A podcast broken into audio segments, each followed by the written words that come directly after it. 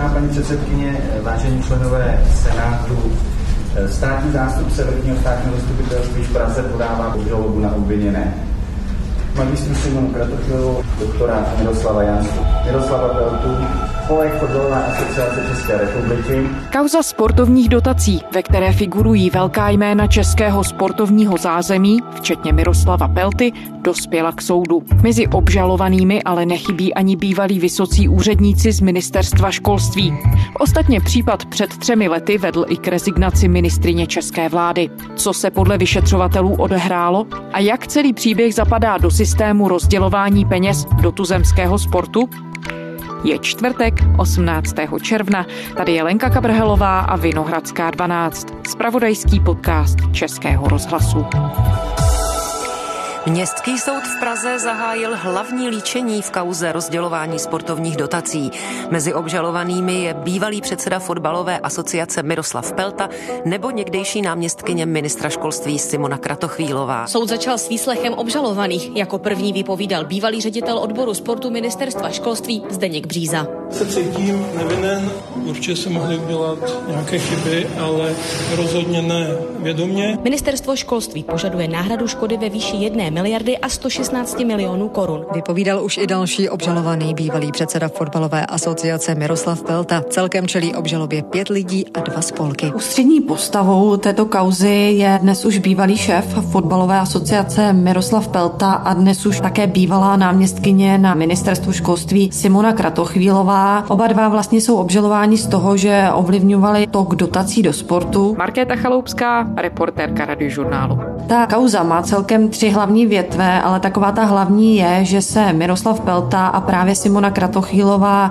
domlouvali například na tom, jak rozdělit takzvané investiční dotace pro rok 2017 a to v celkové výši 454 milionů korun. A ty peníze rozdělovali ještě předtím, než vůbec zasedla expertní komise ministerstva školství, která to rozdělování měla na starosti. Státní zástupce Ondřej Trčka tvrdí, že Pelta se přes svou milenku, další obžalovanou a tehdejší náměstkyni ministerstva Simonu Kratochvílovou dostával v roce 2017 k zákulisním informacím o udílení dotací. Pelta vinu odmítá. Žádný z těch skutků, která obžaloba klade za vinu, jsem neudělal, nespůsobil nevznikla žádná škoda nikomu. Ten hlavní problém byl v tom, že o těch dotacích bylo rozhodnuto ještě než zasedla ta expertní komise. A z toho policejního šetření vyplývá, že z celkem 50 projektů, které expertní komise nakonec schválila, tak 21 z nich už bylo před jednáním té samotné komise předjednáno právě v bytě Kratochvílové, kde je předjednávala s tehdejším šéfem fotbalu Peltou. A těch 21 projektů bylo nakonec schváleno.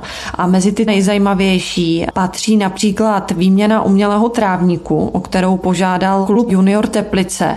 Ten klub o dotaci zažádal, ale zažádal chybně, tudíž by podle těch pravidel neměl získat. A předseda Pelta ale podle těch policejních poslechů striktně nařídil právě náměstkyni Kratochvílové, aby to zařídila. Ta se mu pak na těch odposleších chlubila, že to skutečně udělala, ale chce, aby se o těch jejich zásluhách dozvěděli i ti lidé, které zvýhodnila. Pelta třeba taky tlačil na to, aby dotace získali fotbalová Sparta nebo město Varnsdorf. A je teda určitě jen náhoda, že ve Spartě Pelta pět let působil a ve Vansdorfu se narodil. Dokonce se nechal několikrát slyšet, že Vansdorf je pro něj srdcová záležitost. Předseda fotbalové asociace Miroslav Pelta údajně ovlivňoval složení expertní komise ministerstva školství. Vyplývá to z policejních dokumentů, do kterých radiožurnál nahlédl. Pelta třeba tlačil na to, aby dotaci získala fotbalová Sparta nebo město Varnsdorf, kde se Pelta narodil. K tomu nakonec opravdu došlo. Oba dva ty projekty komise odklepla. Mluvčí Sparty Ondřej Kasík ale odmítl, že by o tom s Peltou nějakým způsobem jednali. My jsme řádně podali veškerou dokumentaci směrem k ministerstvu, tak abychom tu dotaci získali dostali. Nemám informaci o tom, že by tuto dotaci řešil někdo přímo s předsedou fotbalové asociace. Všichni ti, kteří ty dotace získali, tak odmítají, že by s tím měli něco společného nebo za ně lobovali. Ale aby jsme byli úplně fair, tak nikdo z těch žadatelů nikdy ani obviněn nebyl. A to je i taková slabina toho případu. Oni ty odposlechy ukázali, že Pelta dotace rozděloval podle toho, kdo měl vliv a kdo z té dotace mohl mít prospěch. Jenže z těch odposlechů jasně neplyne, jestli to dělal kvůli tomu, aby se těm lidem zavděčil a oni o tom nevěděli, anebo jestli to bylo domluveno přímo s těmi lidmi. Hele, víš co, mám hrozně dobrý pocit. Já ti to chci říct, že my jsme fakt dobrá čtverka s těma dvěma. Jo, tak v tom umíme jezdit. Hele, Mireček je velký Mireček. Takovej, že ani ten Sobotka neví, kdy ho potřebuje. Někdy jo, někdy ne. Má ho rád, spíš ne než jo. Karel je zase miláček Sobotky. Ten to vyvažuje všechno. A já jsem ulice. A já? A já jsem šéf největšího sportu a tím zároveň jako... A ty jsi šíbr. A faktem je, že policie na žádnou domluvu ani nepřišla. A to byl třeba u podání vysvětlení předseda poslaneckého klubu Hnutí Ano Jaroslav Faltínek nebo například bývalý šéf sociální demokracie Bohuslav Sobotka, o kterých se Peltana od posleších přímo baví, že za dotací nepřímo stojí a že jim to tedy dát musí. Ale nikdy jim nebylo dokázáno, že oni přímo by za to právě lobovali. Takže tu máme de facto nějaký vzorec, který bychom mohli popsat tak, že tu je státní úřednice, velmi vlivný fotbalový činovník, který má velké konexe i do politiky a ti nějakým způsobem sami podle svých vlastních pravidel, která si úplně neznáme, si rozhodují, komu budou rozdělovat balík 454 milionů korun. Ano, oni seděli v tom bytě na Senovážném náměstí, který Pelta Simoně Kratochvílové platil a rozhodovali, kam ty dotace půjdou a zohledňovali to, kdo za tou dotací stojí a kdo by z ní mohl mít prospěch. Tudíž pro ně bylo klíčové to, že třeba ve Slavkově u Brna, který si žádal o peníze na rekonstrukci atletického stadionu, takže o tamtud pochází Bohuslav Sobotka. Několikrát také zmínili právě Jaroslava Faltinka, který údajně měl stát za třemi dotacemi, ale nikdy se vlastně nepodařilo prokázat, že ti lidé o tom, že Pelta je takhle zvýhodňuje, věděli. Ale žádná pravidla oficiálně v tom bytě nebyla. Ty pravidla potom vytvořila ta výběrová komise, ale oni i tu výběrovou komisi si dopředu Pelta s Kratochvílovou rozhodli, kdo by tam měl sedět. Markéto, jak si to zmiňovala v úvodu, tenhle příběh je de facto příběhem Miroslava Pelty. Můžeme říci, v jaké roli je u soudu a co všechno má vlastně za sebou? On je teďka obžalovaný, ale začínal jako fotbalový brankář a v roce 91 se dostal do vedení fotbalového klubu Jablonec, ve kterém je s několika letou přestávkou, kdy byl ve Spartě až do dnes. Vyšetřovatelé z Národní centrály proti organizovanému zločinu zasahují na několika místech v Praze, včetně budovy ministerstva školství a sídla fotbalové asociace. Fotbalová asociace potvrdila zadržení předsedy Miroslava Pelty, kterého na Strahově vyslýchá policie. Můžeme potvrdit, že byl zadržen předseda fotbalové asociace pan Miroslav Pelta. Fotbalová asociace České republiky vychází od rána policii všemi možnými způsoby kupředu a snaží se jí být nápomocná. Život na ruby se mu obrátil 3. května 2017, kdy ho jako tehdejšího vládce fotbalu zadržela policie a on strávil na to konto potom měsíc ve vazbě. Přitom on si celou dobu zakládal na pověsti, kterou nejlépe vystihl v rozhovoru pro hospodářské noviny, že má minimálně stejnou pozici jako ministr vlády a vlastně není člověka, který by ho nepřijal. Jenže toho 3. května se to všechno změnilo.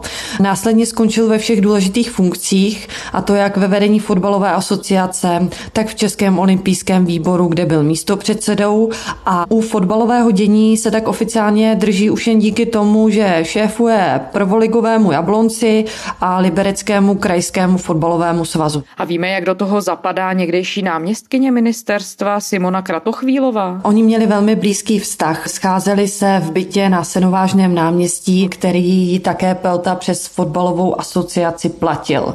Tam vlastně domlouvali podstatnou část toho, komu která dotace půjde a pak se taky domlouvali na složení té expertní komise, která měla o těch dotacích, které oni předvybrali, rozhodovat a chtěli, aby v té komisi zasedli lidé loajální a blízcí. Pelta si třeba liboval, že v ní bude sedět například vysoce postavená úřednice pražského magistrátu Sonja Fáberová, o která říká, že je to mafiánka, nebo si Pelta také s Chvílovou poměrně jasně shodli, že předsedou té komise bude vedoucí odboru investic České unie sportu Stanislav Janouš a Pelta o něm na odposleších říká, že si s ním musí promluvit, aby hlavně nemyslel a jen seděl vedle Simony Kratochvílové. Takže oni si vlastně vytvářeli takový svůj vlastní svět. Ano a ono, jak plyne z těch odposlechů, na kterých ta kauza z velké části stojí, tak tihle dva hlavní aktéři věděli o tom, co dělají, že je to špatně a obávali se postihu. Třeba právě náměstkyně Kratochvílová Peltovi se svěřovala, že to by fakt skončil život, kdyby to prasklo. Já bych z toho nevybruslila.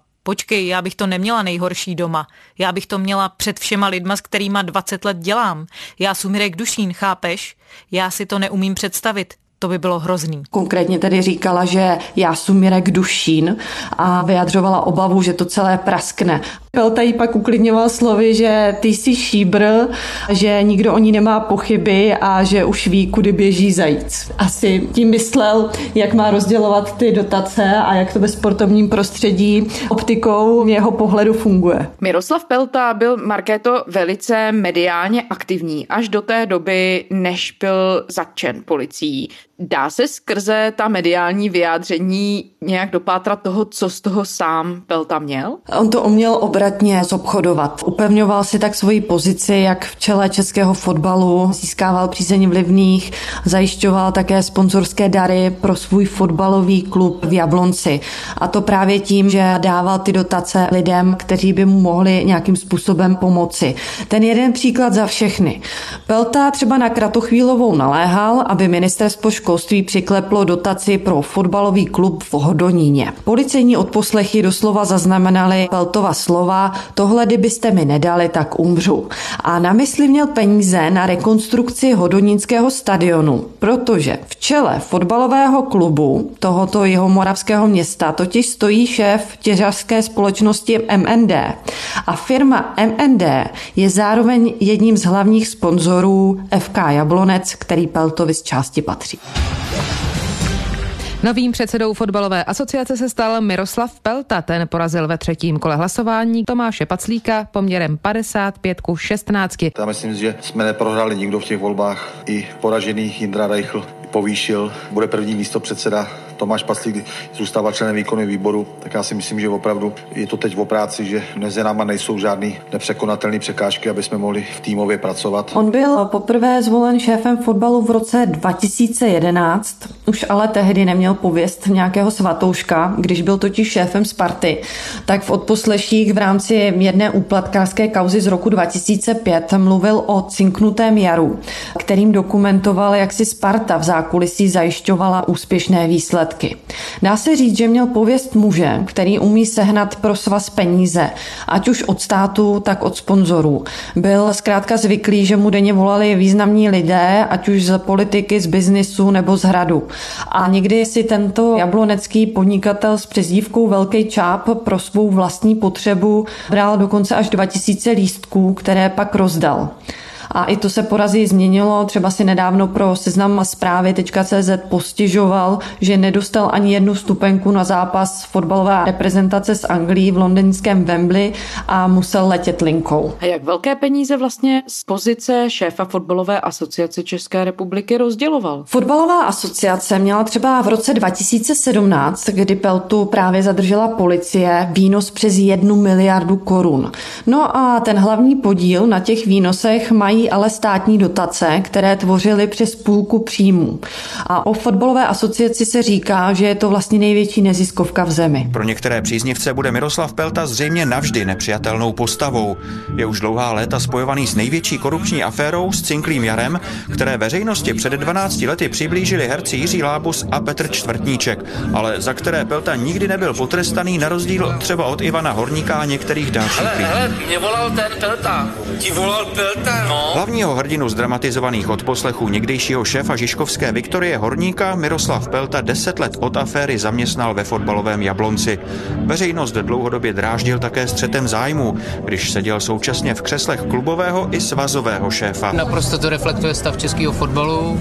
Stav českého fotbalu reflektuje stav české společnosti, takže se snažíme dohánět západ, ale jsme pořád spíš východ a podle toho to tak vypadá. A jakým způsobem tedy pan Pelta navigoval tu situaci, že stál v čele fotbalové asociace České republiky, ale stále byl ještě vlivným činovníkem nebo vlivnou osobou ve svém jabloneckém klubu. Pelta nejenže rozhodoval, na jaké projekty půjdou peníze z ministerstva školství, ale právě také loboval u Simony Kratochvílové přímo za fotbalovou asociaci, což je druhá větev té kauzy, která je aktuálně před soudem. On Pelta konkrétně chtěl, aby Kratochvílová přes jednoho úředníka, který také čelí obžalovat, žalobě zajistila Peltově fotbalové asociaci na úkor ostatních navýšení státní podpory o 20 milionů korun. A na co konkrétně vlastně ty peníze všechny šly? To mělo jít buď přímo do klubu, nebo to mělo jít na opravu různých stadionů, nebo třeba do programu Zelený trávník. No ona se nabízí i otázka, odkud vlastně byly peníze, které měla k rozdělování ta samotná fotbalová asociace? Jak jsem právě říkala, bere ze státního rozpočtu, potom je třeba bere z Evropské fotbalové unie, z Mezinárodní federace FIFA, z členských příspěvků. A dříve také dozdávala významné příjmy z takzvaných loterií, což znamenalo, že v roce 2014 až 2016 z rozhodnutí státu část výnosů z hazardu šla přímo do sportu. A loterijní společnosti totiž nemuseli až čtvrtinu peněz odvádět státu na daních, ale mohli je posílat přímo na konto Českého olympijského výboru a odkud pak část z nich putovala do jednotlivých svazů.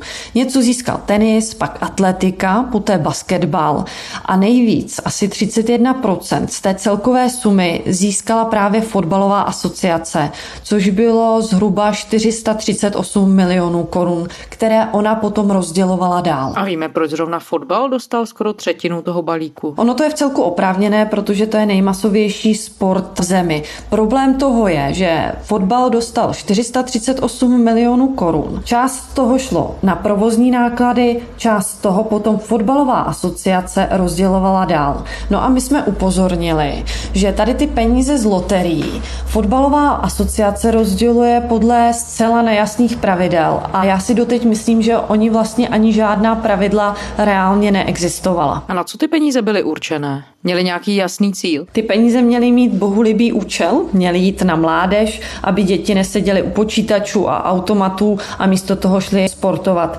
Měli vlastně podpořit kluby, aby měli peníze na vybavení pro mládež nebo peníze pro trenéry mládeže. Teď se vlastně bavíme o takové de facto nadmnožině nad tím, co se i projednává u toho soudu. Je to tak? Ano, tohle není součástí té kauzy, která se teďka projednává u soudu. To jsou zjištění, která my jsme odhalili v rámci pátrání po tom, jak fotbalová asociace právě hospodaří s penězmi a narazili jsme na tyto peníze z loterií. Fotbalová asociace České republiky rozdělovala přes 100 milionů korun z tzv. loterií za rok 2016 podle nejasných pravidel. Z neveřejného dokumentu Fatscher vyplývá, že ze 14 krajských fotbalových svazů putovaly nejvyšší sumy do dvou z nich. Jednomu šéfuje místopředseda Fatscher Roman Berber, druhému někdejší předseda Fatscher Miroslav Pelta. Ono na základě té reportáže, kterou my jsme odvysílali, se o to začala zajímat policie, ale doteď nemám zprávy, že by kvůli tomu byl někdo obviněný nebo stíhaný. Vy jste zjistili, že v rozdělování peněz z těchto loterií existují velké nerovnosti. Jak si to říkala, že doteď není vlastně jasné, jaká pravidla, jestli vůbec nějaká existovala. Můžeš popsat, jak to tedy vypadalo? Tak třeba Osvětimany na Uhersko-Hradišsku, které hrajou jednu z nejnižších fotbalových soutěží. Nemají žádné výraznější výsledky. Naposledy Osvětimany vyhráli skupinu v roce 2010. Ale jim se tedy dařilo hlavně finančně. Třeba fotbalová asociace jim poslala 800 tisíc korun, což je ve srovnání s ostatními oddíly na podobné úrovni naprosto rekordní suma. No a jistě není náhodou, že členem výkonného výboru toho osvětimanského klubu a jedním z trenérů není nikdo jiný než Vratislav Minář, kancléř prezidenta Zemana. To si to asi rozdělovat, já nevím. Protože tam jsou ostatní kluby, třeba ty mají jenom 10 tisíc, taky A kdo to rozděloval, já nevím. Fotbalová asociace. Tak to nevím, to se musíte zeptat tam. To vám Vy s tím vůbec máte nic ne, společného. ne, já se sem chodím poveselit za panem jednatelem za starostu. A nehrálo roli to, že Určitě tady ne. jste členem výkonného Určitě ne, výboru. určitě ne. A se, Jakým způsobem tehdy fotbalová asociace a její vedení ty nerovnosti v rozdělování dotací vysvětlovali? Oni je vlastně nevysvětlovali. Oni říkali, že všechno bylo transparentní, ale odmítli říct, podle jakého klíče se to rozdělovalo. Neustále argumentovali vlastně tím, že byl udělaný audit, jenže ten audit byl udělaný na to, jak zase Český olympijský výbor rozděloval ty jednotlivé sumy do těch jednotlivých svazů, ale ten audit už nekontroloval, co potom ty svazy s těmi penězmi dělali. Takže ty peníze jsou naprosto bez kontroly. My jsme se na to ptali jak kancléři Mináře, který řekl, že rozhodně u Pelty za tu dotaci neloboval, tak jsme se na to ptali i samotného Miroslava Pelty, který se s námi sejít nechtěl, pouze napsal SMS zprávu, že vše probíhalo transparentně a více k tomu nebude vyjadřovat a nakonec odpověděl pouze mluvčí asociace Michal Jurman, který řekl, že vše probíhalo transparentně. A tak na doporučení našich právních zástupců, kteří nás obhajují v trestním řízení, nebudeme tuto konkrétní věc tedy nijak dále a detailněji komentovat. Jak tohle všechno zapadá, Markéto, do celého toho vzorce, který se projednává i u soudu? A sice tedy do toho podezření, že fotbalová asociace se snažila nějakým způsobem rozdělovat peníze tam, kde jí z toho potom a konkrétně Miroslavu Peltovi, bývalému šéfovi asociace, mohl plynout nějaký zisk nebo výhoda. Podle mě se tomu nedá říct jinak než klientelismus. Fotbalová asociace nejenže rozdělovala ty dotace z loterií podle svého uvážení a zavazovala si tak vlivné lidi, tak ona si dokonce dávala i ty dotace do svých vlastních krajských fotbalových svazů. Potom vyšlo dále najevo, že Pelta rozdával vstupenky na zápasy a platil významným lidem nejen letenky, vstupenky, ale také ubytování a to často i celým rodinám rodinám. A jak právě upozornil seznam zprávy CZ, tak se ukázalo, že Miroslav Pelta si zavazoval super vlivné lidi kolem hradu, zavazoval si soudce, významné politiky. A třeba z těch soudců se jednalo o bývalého předsedu vrchního soudu v Praze Jaroslava Bureše. Tak vyšlo najevo, že ten přijal od fotbalové asociace pro sebe a pro syna zájezd na evropský šampionát v roce 2016 hodnotě 123 tisíc korun. A nebyl sám místo předseda vrchního soudu v Praze Stanislav Bernard zase vzal manželku. Asociace jim zaplatila kromě VIP vstupenek, hotelu i letenku, což asociaci vyšlo, jak uvedl seznam zprávy, na 100 tisíc korun. Soudce Bureš to zdůvodňoval tak, že to bral jako ocenění své práce. Bernard zase říkal, že dříve působil ve fotbale, pracoval ve vysokých fotbalových funkcích, tak se dá očekávat, že z toho samozřejmě měl nějaké bonusy. Jenže ono vyšlo najevo, že asociace nebyla štědrá jen k soudcům, ale byla štědrá opět k Vratislavu Minářovi. Tomu zaplatila zájezd pro něj, ale zaplatila zájezd dokonce i pro 18 fotbalistů právě z té je Osvětiman. A cena balíčku byla asi přes 860 tisíc korun. A dárek dostal i poradce prezidenta Martin Nejedlý. Ten jel na fotbalové euro se synem a to hned na dva zápasy a asociace mu podle dokumentů také platila všechno. Vysvětlila fotbalová asociace asociace svoji motivaci, proč takovéhle dárky vlivným lidem rozdávala? Oni byli velmi skoupí na vyjádření, argumentovali jenom tím, že už je to dávno a že všechno probíhalo podle pravidel. Ale jak upozornil právě reportér seznamu zprávy Jan Novák, tak on upozornil na to, že český rozpočet na celé euro byl 150 milionů korun. No a třetinu, necelých 50 milionů, tvořila právě tabulka Hradí Fatscher pod tím si teda lze představit, že hradí fačer, to znamená hotely, ubytování, letenky, vstupenky právě pro ty vlivné lidi, které si fotbalová asociace takto zavazovala. No vzhledem k tomu, o jaké lidi šlo, tak tu vyvstává podezření, jestli za to fotbalová asociace nechtěla nějakou protislužbu. Dá se něco takového zjistit a podložit důkazy? Ono se zatím nic takového nezjistilo. Dobrý večer. Vidím, že vám to moc sluší a proto můžeme oficiálně prohlásit, dámy a pánové, dnes vyhlásíme T-Mobile fotbalistu roku 2016. Ale třeba u těch loterií, které jsme dělali my, vyšlo najevo, že do Osvětiman šly ty peníze možná z toho důvodu, že fotbalová asociace pořádala fotbalistu roku a to na Pražském hradě. Dneska vyhlásíme fotbalistu krále. Tohle není žofí, jsme ve španělském sále. Letos vyhlášení hostí Pražský hrad. To není jak ten zatracený Vyšehrad. A tehdy to dokonce úplně bezelstně potvrdil i místo předseda fotbalového svazu Zdeněk Zlámal. Ten řekl, myslím, že to bylo pro českou televizi, že to bylo právě kvůli tomu, aby fotbalová asociace mohla dělat fotbalistu roku na Pražském hradě, kde právě působí kancléř Vratislav Minář. Dokážete si vlastně jak vysvětlit, proč zrovna Osvětimany? Hmm. Tak ono se píše, nebo se říkalo, že tam je pan kancléř Minář, který má dobrý vazby na fotbalovou asociaci. umožnil nám určitý, určitý věci, že třeba se fotbalista roku dělal na Pražském hradě a tak dále, takže nám vycházel vstříc v mnoha věcech, takže si myslím, že tak nějak to bylo a působilo. Existuje nějaká odpověď na to, jakým způsobem se takovéhle chování dá kvalifikovat, jestli je to morálně nebo eticky nepřijatelná věc a kde je hranice mezi tím, třeba lobbyingem nebo snahou vybojovat si třeba nějaké lepší podmínky, lepší vztahy a kde může být hranice už mezi trestným činem? Z mého pohledu je to ze strany Miroslava Pelty jasný klientelismus. Co se týká lobbingu a toho trestného činu, tak to se právě teďka řeší u soudu a to v souvislosti s Miroslavem Janstou, což je šéf České unie sportu, který je také mezi obžalovanými. Stákali obviněný Miroslav Jansta pod Římská 2 zvlášť závažný zločin zneužití pravomoci úřední osoby dle paragrafu 329 odstavec 1 písmeno A odstavec 2. On je obviněný ze zneužití pravomoci úřední osoby a sjednání výhody při zadávání veřejné zakázky ve stádiu pokusu. Prý naváděl ex-náměstkyni Kratochvílovou a bývalého ředitele ministerského odboru sportu Zdeňka Břízu, aby České unii sportu přidali více peněz a za to ubrali jiným organizacím, třeba olympijskému výboru. Jansta dokonce napsal SMS-ku Simoně Kratochvílové, že olympijský výbor je třeba pokrátit.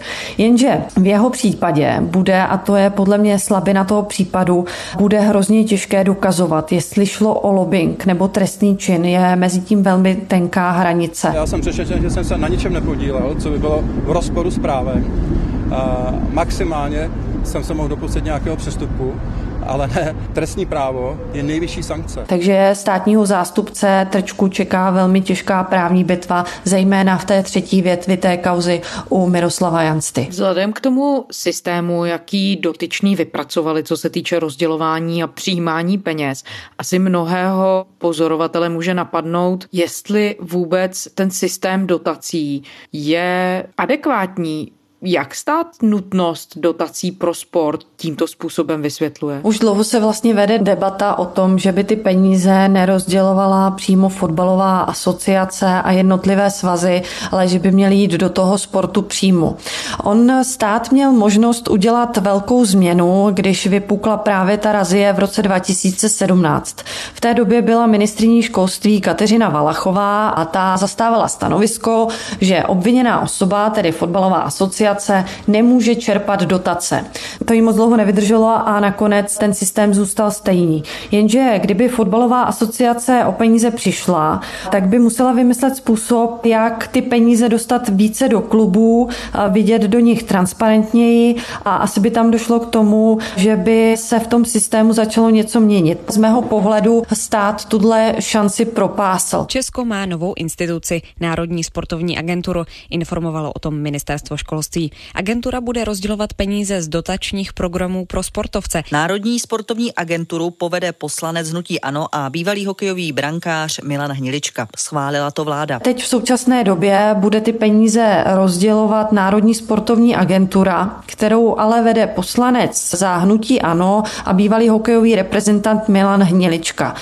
No a tomu bude radit třeba hokejista Jaromír Jágr, bývalý fotbalista Pavel Nedvěd, olympijští šampioni Jan Železný, Barbora Špotáková nebo Kateřina Neumanová. Aniž bych vlastně chtěla spochybnit úspěchy českých sportovců, tak si úplně nejsem jistá, jestli mají erudici a kompetence a přesně vědí, podle jakého klíče ty dotace rozdělovat a jestli tomu systému tak úplně rozumí a své místo tam bude mít jako poradce sám Miroslav Jansta nebo Jiří Kejval. Takže ono bude hrozně zajímavé sledovat, jakým způsobem se budou ty peníze rozdělovat, podle jakého klíče a jestli bude dál stát se trvávat v tom klientelistickém systému jako dosud. Miroslav Jansta je v současné době trestně stíhán, stejně jako Česká unie sportu. V tom vašem poradním orgánu je například eh, šéf Fače pan Malík, jehož organizace, on sám ne, jsou také trestně stíháni. Kvůli sportovním dotacím upozorňuji. Mm-hmm. Proč bychom měli věřit, že to rozdělování peněz bude průhlednější, eh, než to bylo v době, kdy to dělalo ministerstvo školství s takovými lidmi? No tak za prvé já s tím presumpci neviny, za druhé, proč by to, no to je dobře, já s těmi lidmi jednám už pom, jakoby za tu dobu, co působím té politici. Eh, Miroslav Jansta je zástupcem jedné z největších sportovních organizací v zemi, pan Malík zastupuje eh, v rámci Fačru celý fotbal eh, v České republice.